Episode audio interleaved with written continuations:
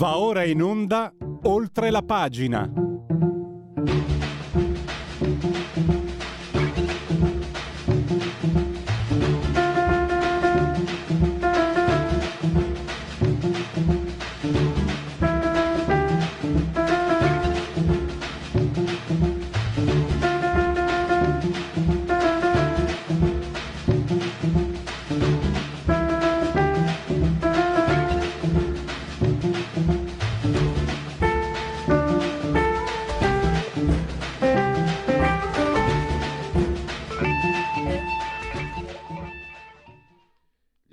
Applausi arrivano subito per questa meravigliosa sigla, la sigla di oltre la pagina del punto politico. No, il punto politico non c'è più, di Radio Libertà. Oh, abbiamo cominciato con un lapsus lingue. No, no, per carità, via via il punto politico. Questa è oltre la pagina, parleremo tra poco dei linguaggi, linguaggi perché dopo era la piattaforma Ashley Madison, piattaforma per gli incontri extraconiugali. Poi l'economia. Allora, c'era una volta il risparmio privato italiano. C'è ancora? Ma si sta erodendo. Negli ultimi dieci anni, fino al 2020, eh, era in diminuzione, arrivando a toccare il 10% delle entrate di una famiglia. Era il 15%, la media europea è il 14%, quindi si sta erodendo è risalito clamorosamente 344 miliardi tra il 20 e il 21, due anni. Ma questo cosa significa? Significa che ci sono gravi squilibri. C'è chi è cresciuto tantissimo e chi invece addirittura è precipitato. Marcello Minena ci fa il quadro della situazione.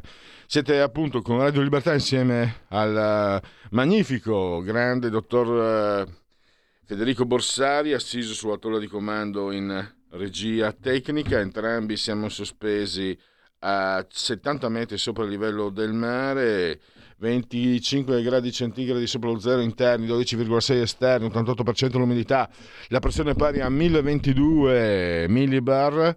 E l'abbraccio che rivolgo come sempre forte, forte, forte, forte, forte alla signora Clotilde, alla signora Carmela e alla signora Angela che ci seguono, ma come spiega la sintassi ci seguiscono pure dal canale 252 dell'elettrodomestico più amato, la televisione, perché questi, questa, bene sì, Radio Libertà è una radiovisione, quindi chi si abbona a Radio Libertà a Campo Alto Cent'anni meditate gente meditate potete continuare comunque a seguirci facendovi cullare dell'agito suono digitale della Radio DAB e poi ancora naturalmente eh, ovunque voi siate con, grazie all'applicazione iOS Android con i vostri telefonini, smartphone, iPhone, tablet, mini tablet, iPad, mini pad Alexa accendi Radio Libertà passaparola ve ne saremo riconoscenti e poi anche Far TV, Smart TV, eccetera, eccetera, eccetera. E poi siamo Radio Libertà è su Twitch, il social di ultima generazione, naturalmente su YouTube, ricordiamo la nostra pagina Facebook.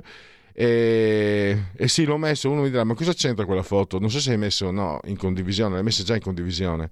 È Emilio Vedova, non c'entra con l'argomento. Tutte le altre foto c'entrano con l'argomento che andremo ad affrontare. Ma quando ho visto queste poi vi racconterò di io ed Emilio Vedo che non ho mai conosciuto, ma è come se lo avessi conosciuto. E dicevamo anche la, l'ottimo e abbondante sito radiolibertà.net. E abbiamo subito l'ospite, se non sbaglio, in collegamento la dottoressa Marta Giuliani, che è psicoterapeuta, ricordiamo anche socia fondatrice della Società Italiana di Sessologia e Psicologia. E parliamo, dillo con parole tue, perché Ashley Madison ha steso un glossario per eh, coloro che usano appunto ehm, la piattaforma, che è una delle più diffuse nel mondo, se non la più diffusa. Eh, dottoressa, bentornata. Ben trovato a lei e grazie. Mi stavo chiedendo, questi, questo linguaggio che credo serva anche per, uh, non so se può servire per rompere il ghiaccio, per avere maggior sicurezza, per essere maggiormente riconoscibili, no? Poi andiamo a, a, a vedere anche i termini magari.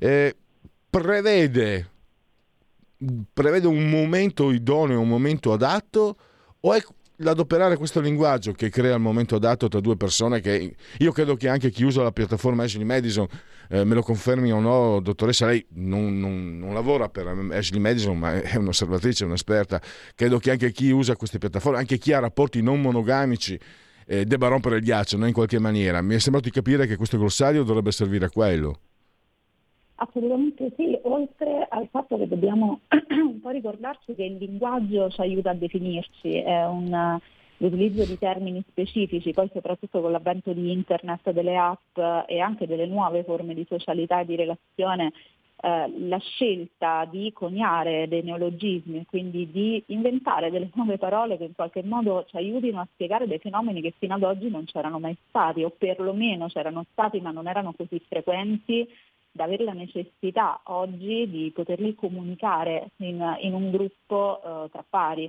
Quindi eh, il linguaggio permette, quindi questi termini permettono sia eh, nelle persone della stessa comunità online eh, di identificarsi eh, l'uno con l'altro, ma anche semplicemente di iniziare a dare un nome in modo importante a dei nuovi fenomeni. Prima di entrare nello specifico, devo assolutamente approfittare della sua presenza, dottoressa, perché qualche mese fa eh, noi eh, intervistiamo qui a Radio Libertà abbastanza spesso il professor Stefano Zecchi, oh, studioso di estetica, professore di estetica, scrittore, eccetera. Lui scrive molti libri anche sul, sull'innamoramento, sull'amore, sul rapporto. E io preparando un'intervista, era il suo penultimo romanzo, avevo messo insieme del materiale e ho scoperto questo, che eh, nelle lingue madri, nel, nei dialetti, eh, non si usa il termine ti amo, non esiste ti amo. Esiste, eh, guardi, dalle mie parti te voglio ben eh, o ti vuoi ben in furlano, eh, te voglio bene in siciliano, te veri ben. Già in lombardo, questo è lombardo, te veri ben. Mettiti all'attenti, sono attenti. Il, eh, il, poi anche, ah, te vuoi bene in emiliano, ti stimo. Mamma mia, proprio in sardo. E il professore ha apprezzato, mi ha promosso, ha, ha apprezzato questo, questo, diciamo, mia scoperta, tra virgolette. Volevo capire eh, che, che, c'è uno iato tra l'italiano, anche nell'uso sentimentale della lingua italiana, che io ritengo personalmente una meravigliosa, fantastica lingua scritta, nasce come lingua scritta, tra l'altro, e la lingua madre. non, non si perde un po' di spontaneità? Poi lei, se non sbaglio, è romana, quindi voi parlate il dialetto, cioè il dialetto, il dialetto fiorentino, cioè la lingua italiana, quindi probabilmente per voi eh, questo non è sicuramente un problema. Beh, diciamo che anche, anche, a Roma abbiamo i nostri modi di dire. Eh, forse è vero che rispetto ad altri territori eh, ormai il dialetto romano si è particolarmente perso, il vero dialetto romano, quindi quello di generazioni fa. Uh, allora, l'osservazione che lei ha fatto è particolarmente interessante, possiamo un po' spingerci in un'interpretazione, logicamente, uh, certo. mantenendola come tale. Non è un caso che nel dialetto, che era un po' quello che caratterizzava e che può caratterizzare la comunità uh, popolare no? di un determinato territorio, l'amore, il termine amore si esplica con varie forme di affettività e quindi eh, l'affettività che forse in modo eh, più, più, esterno, più sociale era più facilmente comunicabile rispetto a un sentimento di innamoramento. Uh, ma anche forse l'affettività è anche più coniabile. Eh, il concetto e l'espressione ti amo è un'espressione che rimane stabile nel corso del tempo, perché se poi andiamo a vedere i grandissimi eh, anche autori di dialetto, il termine amore in varie formule lo utilizzavano. Poi cosa succede? Che nella comunicazione popolare, cioè nella comunicazione quotidiana, eh, voler esprimere proprio il concetto di amore e quindi tutto quel concetto legato alla fase dell'innamoramento, dell'idealizzazione, del desiderio di progettualità, eh, non ha mai modificato la sua espressione, non ha mai modificato i suoi termini quando io dico ti voglio bene, eh, non, mi, non, mi, eh, non, faccio i tentativi come lei di dirlo nei vari dialetti perché non sono abbastanza brava, eh, però eh, quelle formule possono essere espresse anche tra varie forme di relazione, non per forza una relazione amorosa. Quindi cosa si sta dicendo? Che c'è una, uh, un legame con l'altra persona, c'è un desiderio di affetto, c'è un'affettività forte, però non mi dice niente eh, tra chi viene detto, cioè tra chi sono i due attori, quindi ti voglio bene per me può essere detto tra amici, può essere detto tra eh, amanti, può essere detto tra eh, parenti o tra una madre e un figlio. Il, di solito l'espressione ti amo invece connota in modo molto più specifico una relazione di tipo sentimentale amoroso. La ringrazio, dottoressa, anche perché non faceva parte dell'argomento, mm, dell'argomento però io mm, ne ho approfittato perché giustamente lei è un addetto ai lavori, insomma è una studiosa del, e anche lavora tutti i giorni, quindi mi sono permesso di, di, di sentire il suo parere molto autorevole. Torniamo sul, diciamo, al principio, no? questo glossario che ha termini come baigostare o bigostare, non so come si pronuncia, outsourcing, multiplayer, sampling, schedare, salire di livello, check di affinità, meta-relazione, monogamia flessibile, monogamia curiosa. Ecco, mh, mm, cosa possiamo dire? Eh, queste, questi termini, queste indicazioni, eh, come possono... Eh, faccio il contrario, vado al contrario dove sono i rischi di, di sbagliare usando questi termini? Ho detto prima i momenti, cioè esiste il momento giusto, esiste anche il momento sbagliato. La, la cosa giusta nel momento, detta nel momento sbagliato eh, posso, posso, rischiare di, di, di, renderla addirittura sbagliata, non, non, nociva? Beh, come tutte le espressioni e tutti i termini hanno dei significati che devono essere condivisi all'interno della comunità, quindi proviamo a partire da un esempio che magari anche per chi ci ascolta eh, può sembrare no? e può risultare un po' più semplice così spiegarlo. Il termine bigostare ehm, riprende dal fenomeno del ghosting, eh, anche qui ghosting viene, viene dall'inglese, vuol dire fantasma, quindi quello che si è fatto è all'interno del mondo online, dove spesso purtroppo capita che eh, durante una fase di flirt, di corteggiamento eh, online, da un momento all'altro una persona sparisca dal niente, come un fantasma. Quindi mm. oggi, eh, in questo caso Ashley Madison, Ashley Madison in modo specifico, nello stilare questo nuovo dizionario di relazione, cioè di nuovi termini per definire le relazioni, utilizza il termine bigostare, cioè eh, sparire regolarmente, eh, regolarmente nelle relazioni a distanza, nelle relazioni che vengono effettuate online. Questo termine ovviamente tende a definire un soggetto, difficilmente poi tra persone uno si presenta, si presenta dicendo guarda io sono un bigosting, eh, un bigoster, cioè una persona che sparisce perché sarebbe come dire guarda io sono un traditore piuttosto io sono una persona che, eh, con cui se tu intrattieni una relazione poi vado via. Eh, però aiuta a iniziare a definire, a delineare del, degli atteggiamenti tipici che possono avvenire all'interno del mondo online. Uh, poi ci sono anche le versioni più, più soft, ad esempio uh, c'è un'altra versione, il ghosting è proprio chi sparisce da un giorno all'altro, cioè uh, fino a ieri ci sentivamo 12 ore al giorno, questa mattina mi alzo e sparisci completamente. c'è anche la versione soft che è il caspering, eh, dal, proprio dal fantasmino Casper, per capirci, che mm-hmm. c'è sì la sparizione però in modo un po' più graduale. Ecco, come vede, ora abbiamo preso l'esempio di questo termine.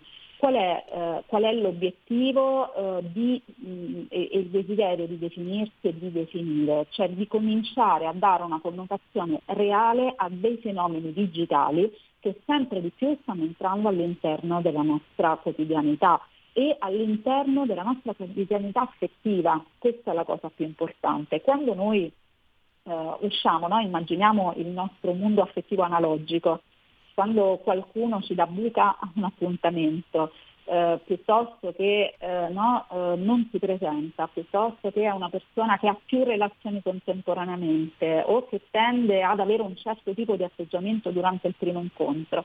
Nel corso degli anni e degli eletti, quindi qui un po' riprendo anche il, dire, l'incipit che mi ha dato, eh, nei vari dialetti ci sono dei termini per indicarlo questo, cioè abbiamo trovato dei modi per definire degli atteggiamenti tipici all'interno della relazionalità. Perché non farlo anche nel mondo online, dove ormai oggi si è particolarmente spostata la nostra affettività e la nostra ricerca di relazioni? Mm, a questo punto cosa possiamo aggiungere? Eh, qual è il passaggio successivo? Perché Agile Madison sta. Io ringrazio ancora l'ufficio stampa di Agile Madison che puntualmente mi fornisce materiale, è sempre molto interessante, e sta portando avanti, al di là chiaramente è un'azienda, quindi guarda anche al proprio interesse come legittimo ci mancherebbe, ma mi sembra di individuare un percorso eh, formativo quasi eh, part- nei confronti di chi utilizza questa piattaforma. Eh, cosa, co- co- quale potrebbe essere il passo successivo al glossario secondo lei? Uh, forse proprio quello che diceva, cioè l'elemento educativo. Uh, quando parla di Ashley Madison, giustamente noi spesso commentiamo insieme i comunicati che pubblica.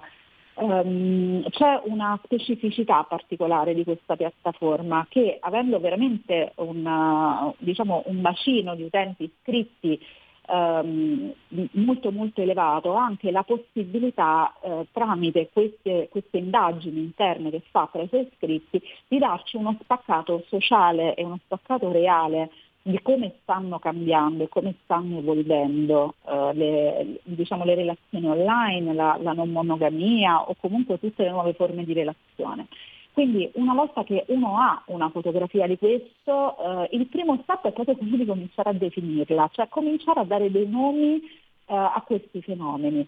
Il secondo step può essere proprio quello educativo, cioè poter educare anche le persone a stare eh, in modo più sicuro per se stessi e per gli altri all'interno di queste app, all'interno di questo mondo virtuale affettivo. Ricordo eh, che l'azienda Gemelison già aveva pubblicato, ne avevamo parlato mi pare anche insieme, un, un comunicato in cui specificava quale doveva essere un po' l'etichetta, no? le etichette sì, sì, sì, eh, da utilizzare all'interno della piattaforma e all'interno delle app di incontri. Ecco, questo è già un elemento fondamentale di educazione, perché in qualche modo inizia a stimolare nell'altro il concetto che esistono delle regole anche nelle relazioni online, non soltanto nelle relazioni offline, e che quindi il fatto che ci sia un mezzo come il computer che crea una, una distanza fisica tra me e l'altro, questo non implica che eh, bisogna mantenere tutta una serie invece di elementi di rispetto di quelli che sono gli elementi affettivi ed emotivi, perché ci dobbiamo sempre ricordare che dall'altra parte dello schermo, del cellulare, dello smartphone, del PC, c'è una persona con dei sentimenti che sta investendo magari in quell'incontro. E un'ultimissima domanda, eh, stiamo chiudendo. Eh, è uno strumento in più per esplorare le nostre sfere affettive, anche erotiche, perché no?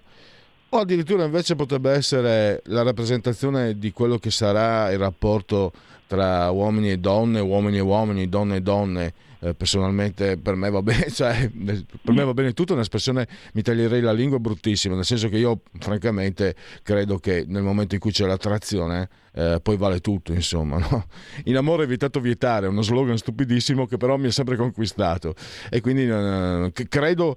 Eh, ecco qui, lascio un'altra domanda le considerazioni di Argine Madison nella non monogamia eh, sono già pronte per sicuramente sono già pronte per le relazioni anche eh, omosessuali ma eh, lei prevede, lei pensa che ci possa essere un certo tipo di percorso di linguaggio diverso o invece quello che conta è l'attrazione tra due, due, tra due persone, non necessariamente single, quindi il resto per certi aspetti diventa eh, sovrastruttura, insomma, non, non è importante. In realtà uh, è importante, vanno di pari passo però in modo conseguenziale questi due aspetti. Ovviamente umanamente noi sentiamo il bisogno di definire qualcosa che sentiamo reale, quindi prima una coppia, un individuo sperimenta un'emozione, sperimenta un certo tipo di attrattività, sperimenta una nuova forma di relazione e poi sente necessariamente, ma proprio per, diciamo, per struttura, il bisogno di definirla in qualche modo. Quindi non sono due elementi antitetici, quanto piuttosto l'evoluzione strutturata di uno stesso fenomeno. Quindi eh, se pensiamo anche un po' eh, evolutivamente, noi prima facciamo esperienza di qualcosa quando siamo bambini e poi iniziamo a dargli un nome. Quando gli diamo un nome è come se gli stiamo dando una definizione, gli stiamo dando un elemento di realtà. Quindi quando anche scopriamo che quel sentimento che proviamo è amore, che quel sentimento che proviamo è passione, possiamo anche poterci muovere all'interno di alcuni confini. Quindi io penso che si stia andando, cioè la ricerca di queste definizioni, la nascita di questo glossario, quindi la proposta che fa la piattaforma è, mh, ci indica esattamente che stiamo andando in questa direzione, cioè quella che queste forme di relazione sono sempre più presenti, iniziano a essere sempre più eh, definenti per, per l'individuo che necessita anche di poterle chiamare in qualche modo. Senza, ci sarebbero ancora molte altre domande, è stato ancora più interessante del solito, dottoressa, ma purtroppo avremmo veramente esaurito lo spazio. Per merito suo, come sempre, naturalmente, perché è sempre molto chiara, oltre che esaudiente. Io la ringrazio davvero e a risentirci a presto. Grazie a Marta Giuliani, grazie naturalmente anche a Ashley Madison e al suo meraviglioso uh, gruppo di ufficio stampa. Grazie, grazie, grazie a risentirci a, voi a presto. e alla prossima. Un nuovo modo per sostenere la tua radio. Visita radiolibertà.net. Ti basta un clic e potrai versare il tuo contributo volontario direttamente online. Potrai donare con ogni tipo di carta di credito, anche prepagata. Ti aspettiamo online su radiolibertà.net. Sostieni la tua radio con il tuo contributo volontario. Radio Libertà. La tua radio. Diamo voce alla nostra gente. Stai ascoltando Radio Libertà. La tua voce libera, senza filtri né censura. La tua radio.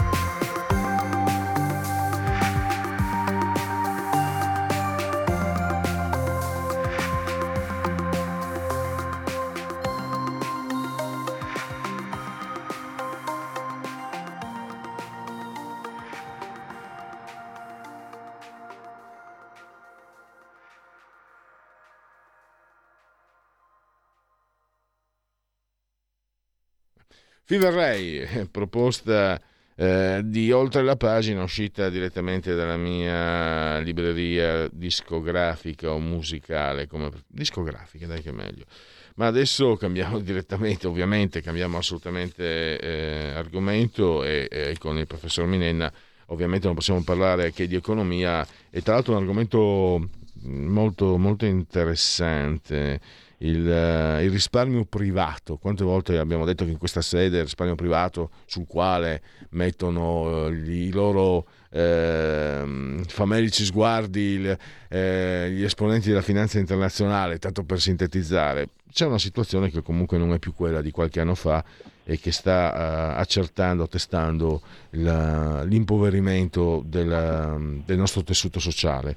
E ha spiegato tutto molto bene nell'articolo che come ogni domenica appare sulla prima pagina del Sole 24 Ore il professor Minena che insegna alla Sapienza scienze economiche e statistiche. Benvenuto professore. Grazie dell'invito, eccoci qui.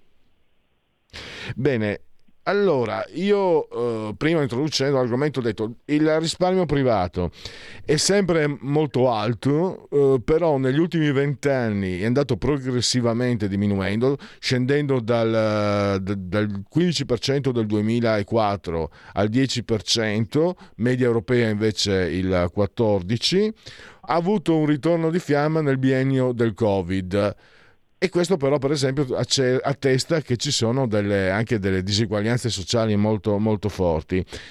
Nel, nel, intanto e poi sto mettendo insieme i materiali, il, l'aggregazione tra debito privato e debito pubblico eh, mette l'Italia in una posizione ancora tutto sommato, non so se di sicurezza, comunque in una, sicur- in una posizione migliore di quella che invece eh, le vediamo occupare quando parliamo solo del debito pubblico, che invece è assolutamente eh, è quasi irrimedibile in Italia e che è quello di cui si occupano naturalmente gli osservatori internazionali perché è più riconoscibile, c'è l'azione di un governo che fa capire quale può essere l'orientamento. Ecco, allora, ho messo insieme gli ingredienti, professore, a lei il compito di eh, mettere, insomma, di, di, distillare un po' un disegno di quello che, che, che, possiamo percepire da questa situazione, perché il debito, eh, scusi, il risparmio privato era un po' quasi un nostro totem, ci, sentivamo, ci siamo sempre sentiti sicuri, le famiglie italiane, formichine, le famiglie, ma, ma tutti al nord come al sud, eh, il risparmio è un, quasi automatico nella cultura, anche a, a, diversi livelli, sia che siamo operai o che siamo... Mh, di livello più alto, il risparmio è sempre stato una linea guida, però adesso è in difficoltà, mi sembra di capire. Eh, assolutamente, assolutamente. Allora, i, i punti che effettivamente emergono eh, dagli ultimi dati eh, sono di particolare attualità perché non sfugge a nessuno che eh, si, si, parla tanto di meccanismi europei di stabilità, di questo accordo che noi dobbiamo, siamo rimasti eh, l'unico paese che non l'ha ancora siglato, devono sempre capire a chi servirà o chi potrebbe servire un meccanismo europeo di stabilità così definito, ma questo lo, lo commenteremo in un altro mio editoriale a breve. Eh, il, il, tema poi diventa mh, che spesso, presto, come dicevo, inizieremo a riparlare del patto di stabilità. Ne sono abbastanza convinto, ritorneranno di attualità vari, le varie regole fiscali e in quella fase è chiaro che sappiamo bene ci sono molte regole che definiscono i, i, i sistemi di allerta e i sistemi anche di, eh, e le procedure eh, di infrazione piuttosto che eh, di eh, sanzione che vengono applicate ai paesi che non sono in linea. E su queste tutti quanti conosciamo la regola del debito pubblico PIL al 60%. Ora è chiaro che questo l'alert mechanism report eh, di Eurostat sugli squilibri macroeconomici però non riporta soltanto il rapporto debito pubblico-PIL, riporta anche un dato sul debito del settore privato non finanziario sul PIL che non dovrebbe essere superiore al 133% e riporta anche per esempio che un paese membro dell'euro, dell'area euro e dell'Unione Europea non dovrebbe avere per più di tre anni di fila un surplus commerciale eh, superiore al 6%.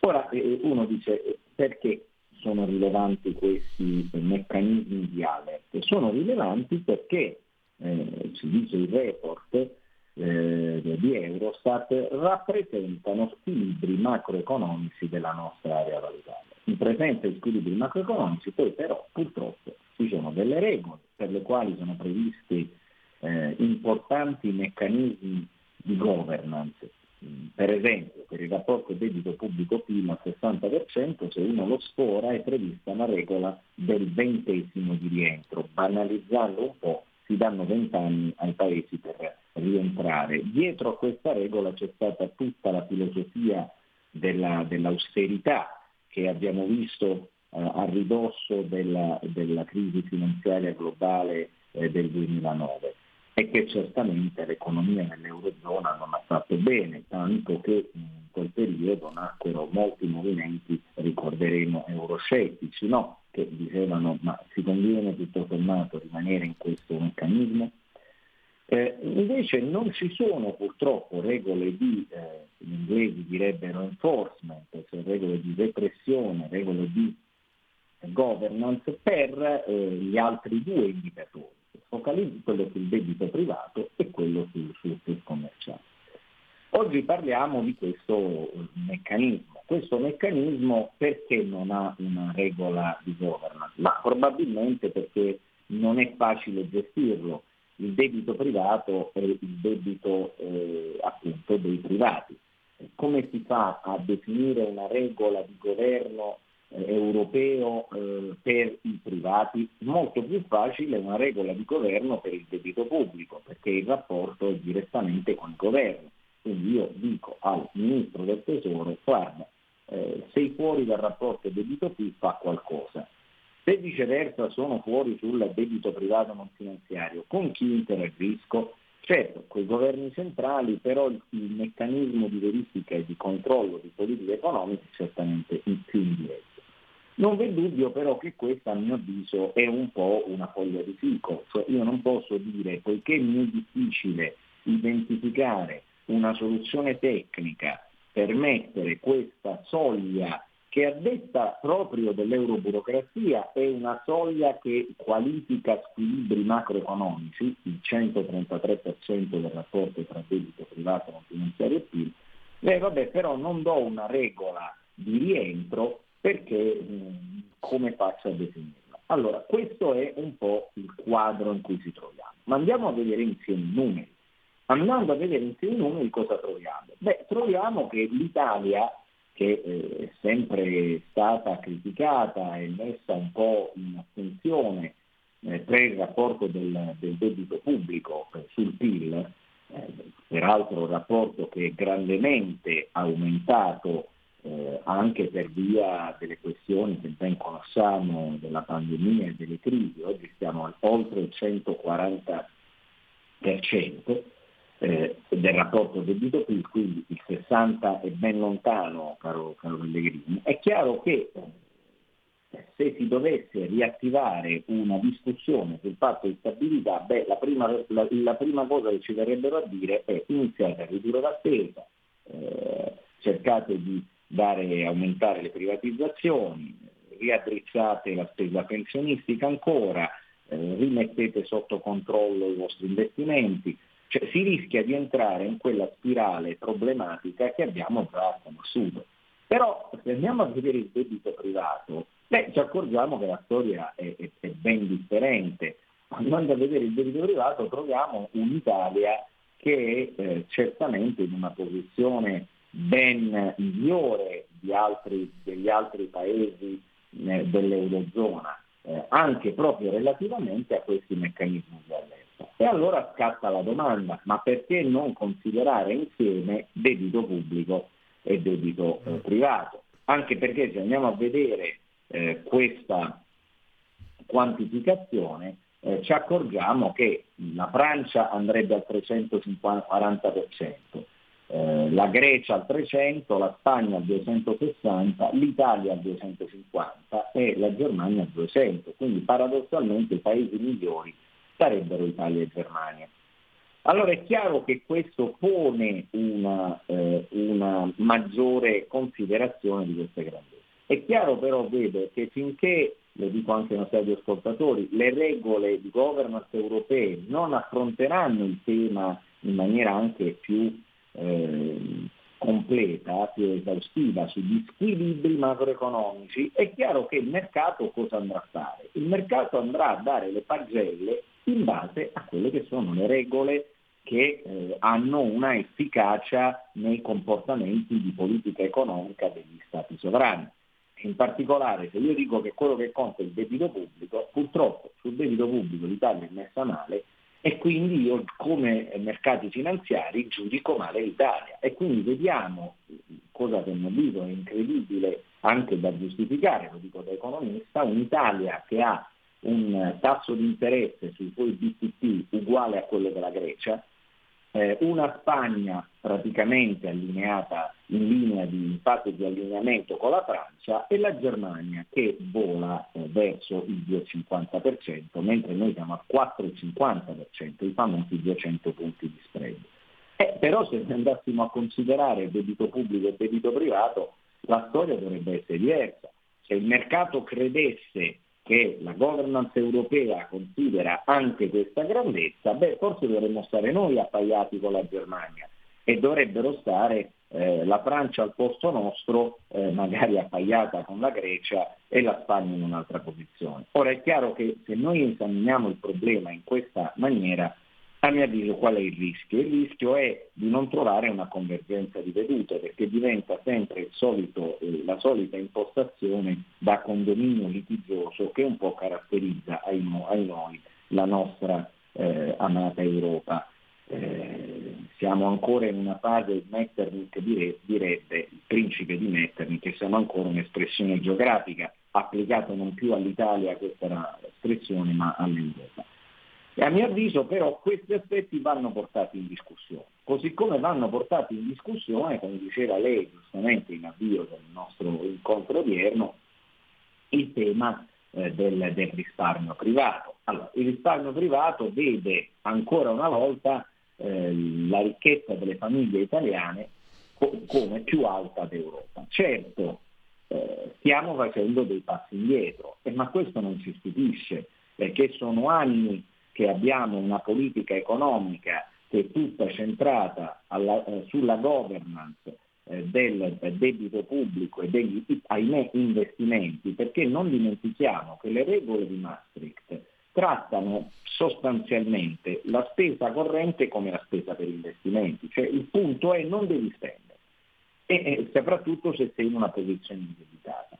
Eh, allora è evidente che in questa prospettiva non ci stupisce che eh, negli ultimi vent'anni eh, la nostra eh, situazione sia peggiorata in termini di capacità di risparmio e di accumulare ricchezza, mentre gli altri paesi, la Germania per esempio, è riuscita in vent'anni a cambiare completamente la sua, eh, la sua prospettiva e la, la sua capacità eh, di creare ricchezza. E lo vediamo anche nel rapporto del debito che è l'unico paese che sta intorno al 60% debito PIL, complice però tutta una serie di questioni, l'effetto del magnete finanziario che drena ricchezza verso la Germania, i tassi di interesse negativi che hanno visto il Bund e quindi la capacità della Germania di finanziare debito senza pagare interessi, anzi ricevendo eh, denaro perché tutti volevano il Bund e come unica eh, attività priva di rischio per tutte quelle disfunzioni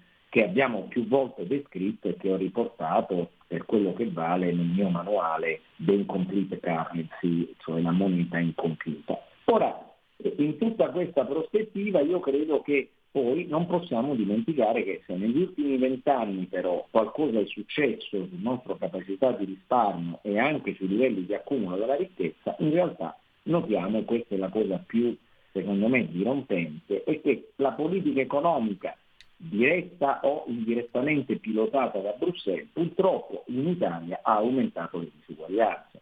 Cioè quello che succede è che noi oggi siamo l'unico paese o forse uno dei paesi più, eh, che più di tutti in Europa, visto dal 2008 eh, in avanti, questo lo dice l'Organizzazione Internazionale del Lavoro, buste paga eh, più basse del, di oltre il 10%, mentre in altri paesi non è andata così. Professore, Pellegrini, Eh. perché abbiamo dovuto svalutare il costo del lavoro per aumentare la nostra competitività anche industriale, tenuto conto che il costo del capitale era più alto per via dello spread.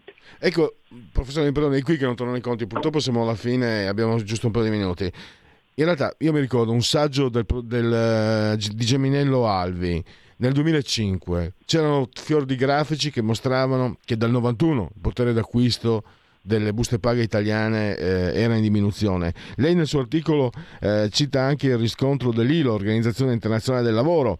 Le buste paga di tedeschi e francesi a parità di potere d'acquisto sono più alte rispetto al 2008, quelle degli italiani diminuite del 12%. Esattamente. Eh, Voglio, esattamente. voglio dire che tra gli addetti ai lavori, questa- a parte che noi ce ne accorgevamo quando andavamo a fare la spesa, voglio dire, ma tra gli addetti ai lavori, questo è risaputo, eh, no- non vedo nessuna strategia, nessun piano B, nessuna idea che vada a contrastare questa, mm, eh, questo impoverimento progressivo che sta andando avanti però non da 3-4 anni, ma da 20 anni. E questo è il motivo per cui ho ritenuto di affrontare il tema eh, nel mio editoriale e cercare, fornendo queste statistiche, di portare, un, io mi auguro, una maggiore consapevolezza, laddove la sua sintesi, eh, secondo me, è stata con quest'ultima frase, mi permetto di dire, molto puntuale. E noi puntualmente dobbiamo andare alla conclusione. Professore, io la ringrazio moltissimo. E domenica leggete la prima pagina del Sole e anche l'interno poi del Sole 24 ore per eh, leggere appunto le, le analisi del professor Minenna. Grazie ancora e risentirci presto. Grazie, grazie a tutti, buona giornata. Segui la Lega è una trasmissione realizzata in convenzione con La Lega per Salvini Premier. Segui la Lena, la, la Lena. Segui la Lega prima che eh, la Lega segua te alla Marciana o seguisca te alla Pellegrina, ma anche la sintattica. pa, pa, pa. E naturalmente legaonline.it è il sito, l'è scritto legaonline.it. Vi ricordiamo do- domenica e lunedì 2 e 3 si vota in Friuli, Venezia e Giulia. Ricordiamo anche il candidato eh, presidente Massimiliano Federiga e poi sostenuto dall'intero centrodestra. Poi vi potete iscrivere da questo sito. È molto facile, si fa 16 euro, si può fare anche tramite PayPal PayPal, senza nemmeno sia la necessità che siate iscritti a PayPal PayPal. Poi il codice fiscale altri dati richiesti, quindi vi verrà recapitata la magione per via postale, se ci sono di mezzo poste italiane, gesti apotropaici a profusione sia per i maschietti che per le femminucce e anche per gli altri, per tutto il resto. Eh, non voglio escludere nessuno, proprio, ma, proprio, ma proprio no, e quindi per tutti. E perché purtroppo Poste Italiane funziona così, anzi non funziona, e quindi verrà eh, recapitata la tessera Lega Salvini Premier. Il gesto di autodeterminazione civica, il D43, non, non non lasciate che lo Stato faccia quello che vuole con i vostri soldi, indirizzate, eh, verso, indirizzateli verso attività che vi siano affini, in questo caso attività politiche, il partito del- di Salvini, Lega Salvini Premier, il 2 per 1000, scelta libera che non ti costa nulla, scrivi D43 nella tua dichiarazione dei redditi, D di Domodossola, 4 i- le stagioni, i moschettieri o i cavalieri dell'Apocalisse, 3 il eh, numero perfetto e infine le apparizioni radio-televisive eh, degli esponenti eh, della Lega. Andiamo a esplorare insieme. Dunque, per oggi qui non ho nulla, però per domani eccolo lì proprio. Matteo Salvini nel cuore della notte all'alba in Norante Lucana alle 8.10 a te Breakfast Club Radio Capital poi se non sbaglio Break- Breakfast non so se adesso lasciamo stare mio inglese dovrebbe essere un famoso film del 1985 un film eh, seminale del 1985 Massimo Garavaglia invece sempre domani 31 venerdì sempre all'alba al cuore della notte alle ore 10 start eh, Sky TG24 il senatore Garavaglia e sempre domani ma nel pomeriggio il sottosegretario alla programmazione e coordinazione economica il senatore Alessandro Morelli 17.15 rubrica economia eh, emittente Sky TG24 passiamo al primo aprile non è un pesce ma è Gianmarco Centinaio a Coffee Break quindi inaugura la giornata ora molto presto ante Lucana 9.40 eh, in quella che anch'essa è diventata mi sembra no, una trasmissione storica della 7 eh, quindi con il vicepresidente del Senato eh, Gianmarco Centinaio e direi che per Segui la Lega qui. Segui la Lega è una trasmissione realizzata in convenzione con La Lega per Salvini Premier. Allora, commercio estero extraeuropeo, aumento congiunturale per le esportazioni più 1,7 e una flessione per le importazioni meno 1,8. Poi qui abbiamo un bel po' di sondaggi, sondaggetti. Eh, la politica della scuola italiana secondo Udata mm, eh, allora, domanda: chi decanta il valore delle frontiere, chi onora il sangue, eccetera, eccetera, va lasciato solo, chiamato col suo nome, combattuto? Lo pensavano anche tanti italiani. E secondo lei, a chi allude la preside in questa parte finale della lettera, a quella della famosa lettera, quella la prof, la prof che assomiglia a Rubi Rubacuori? Al centro-destra 88%, quindi non è che Canniscione e Fesso, eh, no, 9 italiani su 10 hanno capito subito che era una strumentalizzazione politica e non certo un allarme eh, sociale o di che altro. EMG differente, committente RAI, eh, Fratelli d'Italia 27, PD eh, 18,9, 5 Stelle 16,6, Lega 9,3, Forza Italia 8,5, Calenda 7,1. Devo andare molto veloce, quindi farò molta sintesi perché siamo ormai allo scadere alle 11.35, 34, 33, scatta Lega Liguria, mi raccomando. Quorum um, ha realizzato questo sondaggio, il eh, conosciuto Mattarella 66, Meloni 40, Conte 39, Schlein 29, Salvini 25, Silvio Berlusconi 22, vediamo se c'è... No, non abbiamo i partiti, quindi... Eccolo qua, Fratelli d'Italia 28,9, PD eh, 20,1, 5 Stelle 15,8, eh, Lega 8,8, Calenda eh, 7,7, Forza Italia 5,9.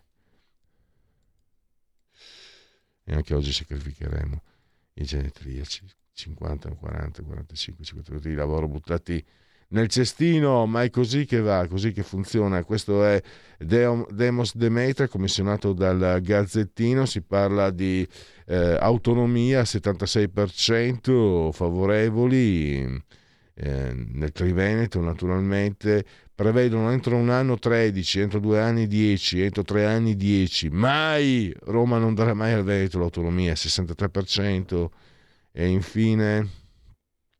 Eh, no, beh, questo era diviso per partiti.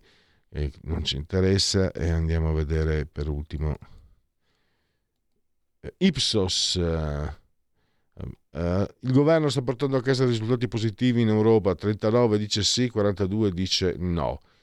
Uh, la gestione dell'immigrazione efficiente 32 inefficiente 53 il ponte sullo stretto sarà realizzato sì 29 54 no. E poi la flat tax pensa che si farà 37 sì 40 no e qui è la posizione più equilibrata genetriaci del decimo giorno di Germinale mese del calendario repubblicano per tutti è un giovedì Zoibe 30 di marzo un domini 2023 o 2023 che dir si voglia e più guarda se lo trovi. Ah, sì, io non avevo una roba mia. Il sonno della ragione che. No, eh, Cronos che divora i suoi figli sto parlando di Francisco Goya, Las Pinturas Negras, chissà se si può ancora dire, incredibile, incredibile. Paul Verlaine, i lunghi singhiozzi dei violini d'autunno feriscono il mio cuore di un monotono languore. Bacio, bacio, primulo nel giardino delle carezze. Vincent Van Gogh, ma cosa cioè, qui abbiamo di più? Sogno i miei dipinti, dipingo i miei sogni. Pietro Ingrao, i comunisti che mangiano i, i bambini. Eh, no, non scherzo, comunque centenario. Carlo Tullio Altan da San Vito al Tagliamento eh, è stato anche il papà del vignettista. Warren Beatty, 14 nomination un Oscar. Maurizio Vandelli, l'equipe 84-29 settembre. Eric Clapton, eh, grande chitarrista. Il Celeste. Roberto Formigoni, Loris Tecca che è stato il più giovane campione italiano di pugilato, a 23 anni, romagnolo e anche in carcere finito per tentato omicidio. E Titanic, eh, Celine Dion, My Here We Go Home. Basta stop, grazie a Federico Torbossari, solamente sotto il comando in regia tecnica e grazie a todos. Miau. Stai ascoltando Radio Libertà. la tua voce libera, senza filtri né censura. La tua radio.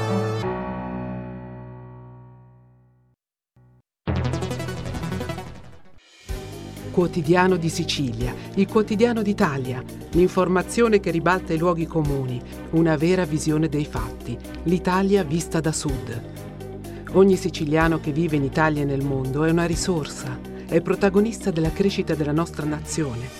Dai forza alla crescita della nostra isola, abbonandoti al QDS digitale più archivio a soli 99 euro annui. Quotidiano di Sicilia, il quotidiano d'Italia una scelta di valore.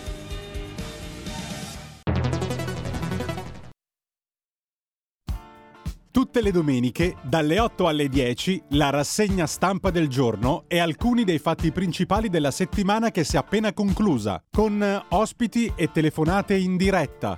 La domenica mattina non perdere contatto con la realtà su Radio Libertà, senza filtri né censure.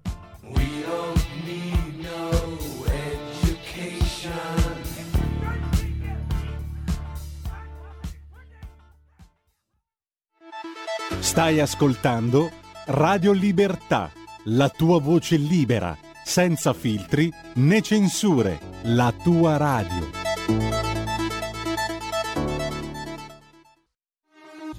Porta con te ovunque Radio Libertà. Scarica la app per smartphone o tablet dal tuo store o dal sito radiolibertà.net. Cosa aspetti?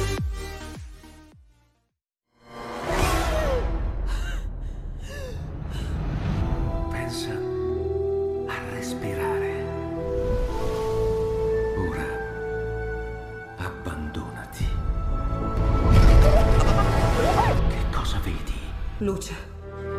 Oscurità. L'equilibrio. È tanto più grande. C'è stato un risveglio. Hai sentito? Conosco una sola verità.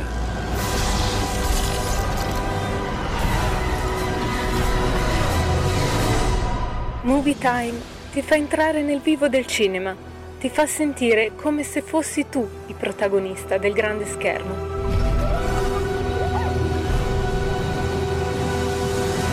Ogni sabato dalle ore 16. Radio Libertà diamo subito la linea per Lega Liguria a Fabrizio Graffione. Bentrovato.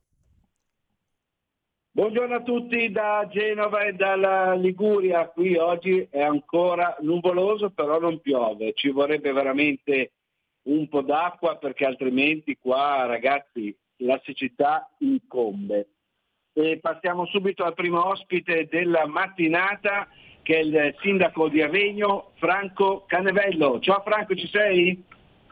Ciao, ciao a tutti, buongiorno, ciao. Allora, nuvoloso anche da te lì in Riviera? Assolutamente sì, giornata diciamo così nuvolosa e anche uggiosa un pochino, dai, un po' di nebbia sulle alture, dai. Allora anche nel Levante c'è problema siccità, speriamo che, che piova prima dell'estate. Ma eh, direi proprio di sì, c'è necessità un po' per tutto, sicuramente ogni tanto arriva qualche, qualche piccolo sprazzo di pioggia, ma proprio irrisorio, quindi eh, c'è necessità di avere un po' di acqua, perché poi quest'estate qua sarà difficile, ecco, insomma. Ecco, però partiamo un attimino da eh, un articolo che ho visto oggi su, su un quotidiano locale. E, insomma, un uomo, addirittura un uomo si è trovato paura perché è stato circondato dai cinghiali a Santa Margherita Ligure. Diciamo subito che è un pochino all'interno della cittadina del Levante Ligure, eh, però insomma lui ha, fatto, ha dichiarato che ha fatto rumore per farli scappare, lui stava portando il sacchetto dell'umido nella spazzatura eh, proprio l'altra sera e anziché scappare è stato circondato dal maschio e dalla femmina con i cuccioli, ma non tanto, tanto piccoli questi cuccioli e mm. insomma alla fine ha mollato questo sacchetto de, de, dell'umido, è riuscito a scappare e, e insomma mh, mm, se l'è vista brutta però. Un, c'è questa emergenza cinghiali che, che, tra l'altro anche lì eh, verso Recco, Avegno, nelle tue zone diciamo, è abbastanza sentita, anzi è molto sentita. Beh, sì, il problema cinghiale sicuramente è un problema attuale, assolutamente, nel senso che comunque abbiamo queste scrofe qua che ormai hanno prolificato e quindi stanno cercando cibo in tutti i sensi, compreso, compreso intorno ai cassonetti. Ora, è chiaro che io non mi voglio sostituire ai veterinari e agli scienziati, però comunque sono tutti animali grossi, le scrofe grosse comunque sono state abituate purtroppo a mangiare rifiuti civili e quindi in questo momento qua è rimasto l'imprinting, l'imprinting chiaramente le porta a girare intorno, intorno ai cassonetti e mangiare rifiuti non mangiano, rifiutano, rifiutano, il mangiare naturale che una volta mangiavano, cioè le castagne e le ghiande, ecco, insomma, infatti nei boschi si trova più pochi cinghiali, si trovano tutti nelle, nelle città o nelle zone limitrofe. Ecco. È una cosa preoccupante sicuramente perché il cinghiale sicuramente deve vivere, deve esserci, ma non deve essere al centro della città. Addirittura la settimana scorsa è arrivato un video che addirittura un paio di cinghiali piuttosto grossi erano, erano in passeggiata a mare a Santa Margherita, insomma. sono andati a fare una pericena in prossimità del, del mare, quindi dire, Infatti, abbastanza, le immagini della singolare la cosa. Ecco. Margherita Ligure hanno fatto il giro del web eh, è intervenuta eh. anche la Coldiretti dicendo che è una situazione surreale, un'invasione eh. pericolosa e sono necessari eh, provvedimenti. Questo, questo, video è stato fatto da due turisti stranieri mentre mangiavano al ristorante lì sul porto lì a, San, a Santa Margherita. Ecco, però certo. io i cinghiali li ho visti anche a Genova, tra l'altro proprio in corso Europa, l'arteria principale eh, genovese, eh, mo, molto pericolosi, li ho visti chiaramente ah, sì, erano di giorno. Però, insomma, sono pericolosi eh... per tante cose, per la viabilità per, eh, e anche ovviamente sul fronte peste suina è un, è un problema perché ora col fatto della peste suina chiaramente sono limitati anche i contingenti degli abbattimenti perché comunque insomma non tutti poi sono riusciti a fare i controlli, quindi da quel punto di vista lì il problema, il problema c'è, esiste e bisogna trovare una soluzione assolutamente alla veloce. Insomma. Ecco, però diciamo con la peste suina poi ne parleremo con il secondo ospite della nostra mattinata che è il senatore Francesco Bruzzone, perché lui eh, sono le novità eccetera, eh, soprattutto nel Polite genovese. E, dicevo però per quanto riguarda i cinghiali eh, per strada, a parte la cosa tra virgolette che può anche suscitare l'arità eh, del filmato sul web mh, durante la pericena, l'aperitivo col cinghiale a Santa Margherita Ligure, e, beh, e, come dicevamo prima, eh, penso che siano molto pericolosi perché continuano a causare incidenti in tutta Italia, eh, spesso anche con morti, sicuramente spesso con ferite, alcuni morti e insomma questo, questo è un dato. Sì, sì ma è, è, un dato acclarato, eh, un dato acclarato. Sicuramente è un, è un, problema per l'incolumità pubblica sicuramente, perché solo sugli incidenti che sono, che sono avvenuti nelle, in tutta Italia, ma anche nelle nostre regioni, eccetera, eccetera, quello lì lo, lo dimostra chiaramente. Eh, quindi da quel punto di vista lì eh, c'è, necessità, c'è, necessità, di intervenire, ecco, insomma, quantomeno per limitare i danni intorno, intorno a, diciamo così, ai grandi centri abitati o nei piccoli comuni, perché anche i piccoli comuni chiaramente a volte queste cose qua non sono eclatanti come Santa Margherita, però i problemi ci sono e sono, sono tutti i giorni, ecco, insomma. Ecco, eh, io per esempio a, a, a, Recco mi sembra che siano stati fatti dei cassonetti anticinghiali e insomma poi c'è uno spazzamento manuale del centro città, eh, compreso lo svuotamento dei cestini, dei rifiuti, il cambio dei sacchetti, e, mh, insomma un po' per migliorare la qualità della vita ai recchesi e un po' anche per frenare proprio questa invasione di cinghiali. Ecco, lì ad Avegno fate qualcosa del genere? Ma guardi, guardi, noi eh, per portare la nostra esperienza, io assieme al vice sindaco, mia, mia, mia giunta, abbiamo pensato un po, di, un, po di, un po' di anni fa, già da prima, a fare una raccolta notturna eh, del, del, rifiuto perché chiaramente può, specialmente nel periodo estivo quando i cinghiali sono, sono più, più, presenti. In effetti l'idea è buona, il problema a livello economico che diventa una cosa insostenibile per un piccolo comune come il nostro, quindi chiaramente eh, di, gioco, di necessità dobbiamo farne virtù, comunque l'azienda deve cercare di pulire nel miglior modo possibile, noi ormai da da quasi dieci anni abbiamo attuato le, diciamo così, le contromosse con, con, le gabbie anticinghiali per eh, il discorso della spazzatura. E comunque nonostante tutto ogni tanto in qualche frazione si notano questi, questi, questi interventi dei cinghiali che comunque tirano fuori i sacchetti. Addirittura hanno trovato il sistema come mettersi dentro con la testa e tirare fuori i sacchetti e poi portarseli via a mangiare. Insomma. Però insomma ormai sta diventando abbastanza rara questa cosa qua della spazzatura perché comunque un po' di contromisure le abbiamo prese. Ecco, ecco perché questo servizio notturno cosa veniva effettuato? Dalle 21 alle 24 più o meno?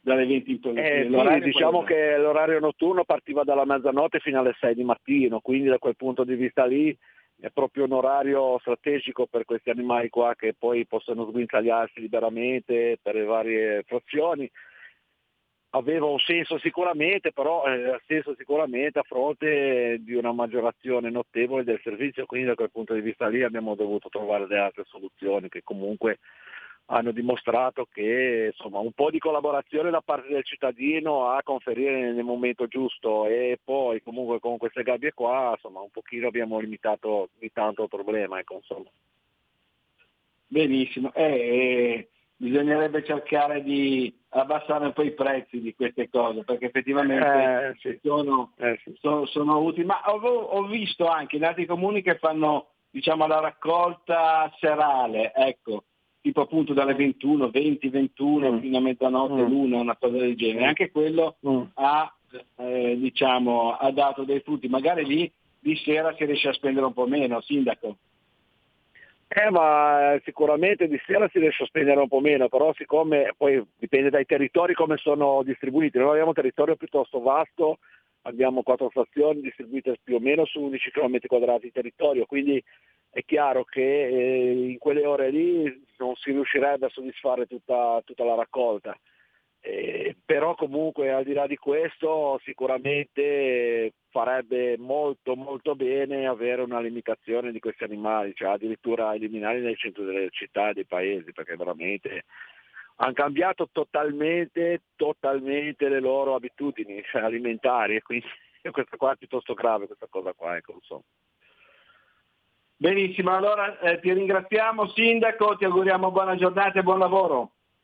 Grazie, un saluto a tutti, un grande saluto al senatore, buone cose, arrivederci. Grazie ancora al nostro sindaco di Avegno, Franco Canevello, e passiamo subito al secondo ospite della mattinata che come dicevo poc'anzi è il senatore Ligure Francesco Bruzzone e con Francesco eh, continuiamo un attimino su questo argomento del cinghiale perché lui è veramente un esperto della materia. Sentiamo se è in linea Francesco Bruzzone. Ciao Francesco, ci sei? Ciao, ciao, ci sono, ci sono, da Roma. Mi e hai sei, beccato ti trovi a Roma in questo momento? Mi hai beccato in fragranza perché ho sul tavolo adesso una risoluzione da portare in Commissione Agricoltura che sto ulteriormente correggendo proprio sul tema della peste eh, suina. E, eh, non è una roba da poco, ecco. se il problema dei cinghiali va bene, lo sappiamo ormai, è una roba che eh, per farci i conti bisognerebbe entrare un po' di più nelle teste anche di quelli che sono contrari agli abbattimenti di questi animali. E poi c'è il problema della peste suina che è un problema irrisolto, anzi diciamo che dobbiamo constatare purtroppo che le azioni di contrasto non hanno portato alcun tipo di efficacia non sono state eccessivamente cruente, perché in zona di restrizione 2 non sono stati fatti gli abbattimenti che dovevano essere fatti.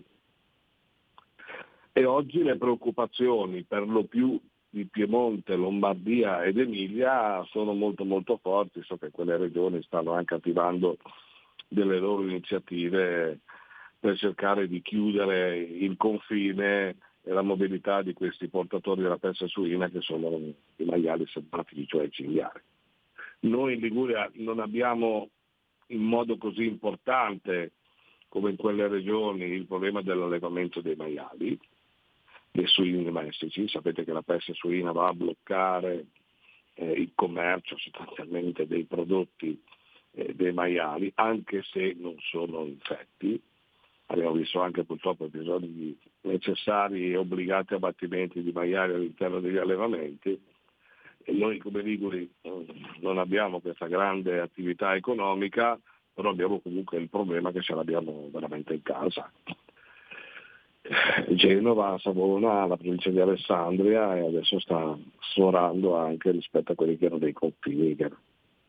Ecco, proprio, a proposito, proprio ieri è la notizia che eh, c'è il primo caso, è stato registrato il primo caso di peste suina Varazze e otto nuove positività tra Sassello e Stella, proprio lì sopra Savona. Il risultato positivo alla carcassa trovata la picella e comunque in ogni caso in Liguria ci sono almeno 184 casi, questo a ieri. Effettivamente, come dicevi tu, insomma... Eh, sono convinto che ce ne sono molti di più. Eh, questi animali eh, che sono diciamo, i, i principali portatori della peste non li ha toccati nessuno, ancora meno rispetto agli anni precedenti. Gli anni precedenti durante la stagione di caccia il tappeto si andava un po', un po' dovunque a caccia dei cinghiali. Quest'anno in zona di educazione 2 eh, non si è potuto andare, non voglio ritornare sui motivi perché dovrei essere molto polemico, questa mattina non ce la voglia e, e quindi conseguentemente questo di più. Adesso si è aggiunto il fatto che c'è stato un inverno, stiamo uscendo da un inverno, non freddissimo, però sappiamo bene che in inverno i virus in generale si sviluppano di più rispetto a quando arriva la buona stagione e il caldo, esempio del Covid, e ce l'abbiamo tutti sotto mano, e quindi eh, sono aumentati anche i casi di cinghiali eh, morti. Vi ricordo che l'andatore di cinghiale morto è un caso se risulta positivo, poi ci sono altri che non vengono trovati, altre, altre carcasse, forse purtroppo la maggior parte che non vengono trovate, e poi ci sono altri cinghiali che sono portatori. Quindi diciamo che... Sì, sì, in Piemonte, in Piemonte eh, diciamo, eh, le positività totali rilevate, almeno finora, risultano 332, con, con i positivi quindi tra Ligure e Piemonte 516. Però il dato interessante è che con il caso di Varate salgono a 75 i comuni in cui è stata osservata almeno una positività della peste suina africana. Questo diciamo così formalmente. Speriamo di riuscire a trovare eh, una soluzione. Se non, se non li fermi da Varazza andranno dal Bissola, andranno a Spotol, cioè, e dall'altra sì, parte sì. uguale, no? quindi si allargano, non è che rispettano i confini comunali o altro, altro non c'è neanche più quella eh, fantomatica barriera un po' ballerina della recinzione, ormai sono passati oltre la recinzione, quindi l'unico modo per fermarli è quello di creare una sorta di depopolamento con delle strisce di forte depopolamento o di eradicazione in modo che da lì non passi. Non passi non perché c'è una rete, perché non ha funzionato, comunque avrebbe forse funzionato se fossero fatti gli abbattimenti fuori dalla rete, non fai gli abbattimenti, che si è bucato la rete e se non li perdi vanno avanti. E mi pare un, un ragionamento proprio da, da, da bambino, molto, molto, eh, molto, molto elementare. Ecco. Io credo, ho incontrato più volte e recentemente anche il nuovo commissario, che eh, deve essere invertita la rotta. Questo è il motivo per cui la Lega mi ha incaricato di scrivere questa risoluzione da portare in commissione agricoltura, una persa suina, quello qui davanti, dove si, delle, si chiedono al governo delle cose, si danno anche delle indicazioni, insomma la linea politica e i contenuti eh, di quello che vuole la Lega sono scritti all'interno di questa risoluzione che non è ancora divulgabile perché è in bozza, la sto mettendo a posto adesso. Però eh, insomma, chiediamo che non si vada avanti così, ma che vengano fatte tutte le dovute azioni necessarie e c'è un commissario apposta per poterlo fare. Ecco, cambiamo un attimino argomento, ma rimaniamo sempre sul territorio nel ponente Ligure e parliamo delle funivie di Savona, dove i lavoratori purtroppo sono senza cassa integrazione dal novembre scorso, sono cinque mesi. I sindacati chiaramente sono insorti, hanno spiegato eh, che è vergognoso, a noi non interessa di chi sia la colpa, la situazione va sbloccata immediatamente. C'è stato già un incontro con eh, il nostro vice ministro Ligure Edoardo Rixi, vice ministro del MIT, e allora la situazione si sblocca o no Francesco? Ma guarda, adesso io chiaramente non posso, non voglio mettere il carro davanti ai buoi. Io sono intervenuto proprio nei giorni scorsi in conseguenza di questa relazione dei sindacati rispetto a una situazione che è gravissima, non puoi stare senza lavoro e da novembre non prenderti anche l'indennità della cassa integrazione. Sono intervenuto nella direzione del, del Ministero del Lavoro perché le casse integrazioni. Scusa Francesco ti blocco, puoi parlare un po' più forte col microfono attaccato sì, alla bocca sì, perché sì. si sente male, scusami. Eccomi, forse, forse, è meglio, dicevo, sono intervenuto grazie anche alla collega Tiziana Nisini che si occupa direttamente in commissione di lavoro eh, di queste cose sul Ministero del Lavoro e diciamo che eh, penso, ecco, penso, che a breve venga sbloccato almeno questo aspetto e cioè ci sia eh, la giusta corrispondenza del dovuto della cassa integrazione, fermo restando che poi il problema delle funivie deve essere risolto eh, è comunque avviato un percorso in via generale, non certamente con questo tamponamento temporaneo delle casse integrazioni. Però diciamo che abbiamo dato, la Lega ha dato una grossa spinta per chiudere la partita delle casse integrazioni ormai in evasa da novembre e eh, mi dichiaro ottimista oggi, poi vediamo nei prossimi giorni se arriva il risultato. Non vogliamo prenderci i meriti dei risultati, però penso che uh, siamo riusciti a sbloccare la situazione. Benissimo, è anche giusto così perché io sono un parlamentare l'unico parlamentare della provincia di Savona e quindi devo fare tutto il possibile e in alcuni casi anche l'impossibile per andare a tutelare questi lavoratori come altri. Ecco, come una bella notizia dicevo, e tutelare altri lavoratori, ancora un minuto sulla Sanac, sempre eh, la Sanac di Vado Ligure, sempre nel ponente della nostra regione, anche qua eh, c'è stato, volevo dare la notizia, eh, che c'è stata l'approvazione all'unanimità di un ordine del giorno in Regione Liguria che chiede al governo di far sì che l'attività dello stabilimento venga supportata anche col suo inserimento nell'accordo di programma nazionale sull'ex ILVA, l'impegno che dice anche nuove ordini da Acciaierie d'Italia, un ordine del giorno che è stato proprio presentato dal nostro consigliere regionale Brunello Brunetto Ecco, speriamo che anche ah, la, provincia, la provincia di Savona, la provincia industriale, ha delle criticità eh, importanti, mi viene in mente anche la Piaggio e, e, e quant'altro. Eh, la Lega continua a essere attenta su queste cose, è inevitabile doverlo fare, quindi molto bene l'ordine del giorno approvato dalla Regione Liguria, lo seguiremo anche a livello nazionale affinché eh, il governo, anche se i ministri direttamente interessati, non solo i nostri, non solo della Lega, vada nella direzione giusta. Ecco, in tal senso volevo anche ricordare che il nostro assessore allo sviluppo economico eh, Benveduti ha eh, diciamo, mh, dato il suo impegno il, eh, ed è stato particolarmente favorevole affinché l'azienda mh, che si trova oggi in amministrazione straordinaria ehm, riesca veramente a dare un futuro ai lavoratori che sono veramente preoccupati. Eh, ti ringraziamo per eh, il tuo tempo a disposizione e ti auguriamo buona giornata e buon lavoro a Roma. Ciao Francesco. Grazie, grazie, buona giornata anche a voi e a tutti gli ascoltatori. Grazie ancora al nostro senatore Ligure Francesco Bruzzone e da Genova e dalla Liguria è tutto linea a Milano da Fabrizio Grazione.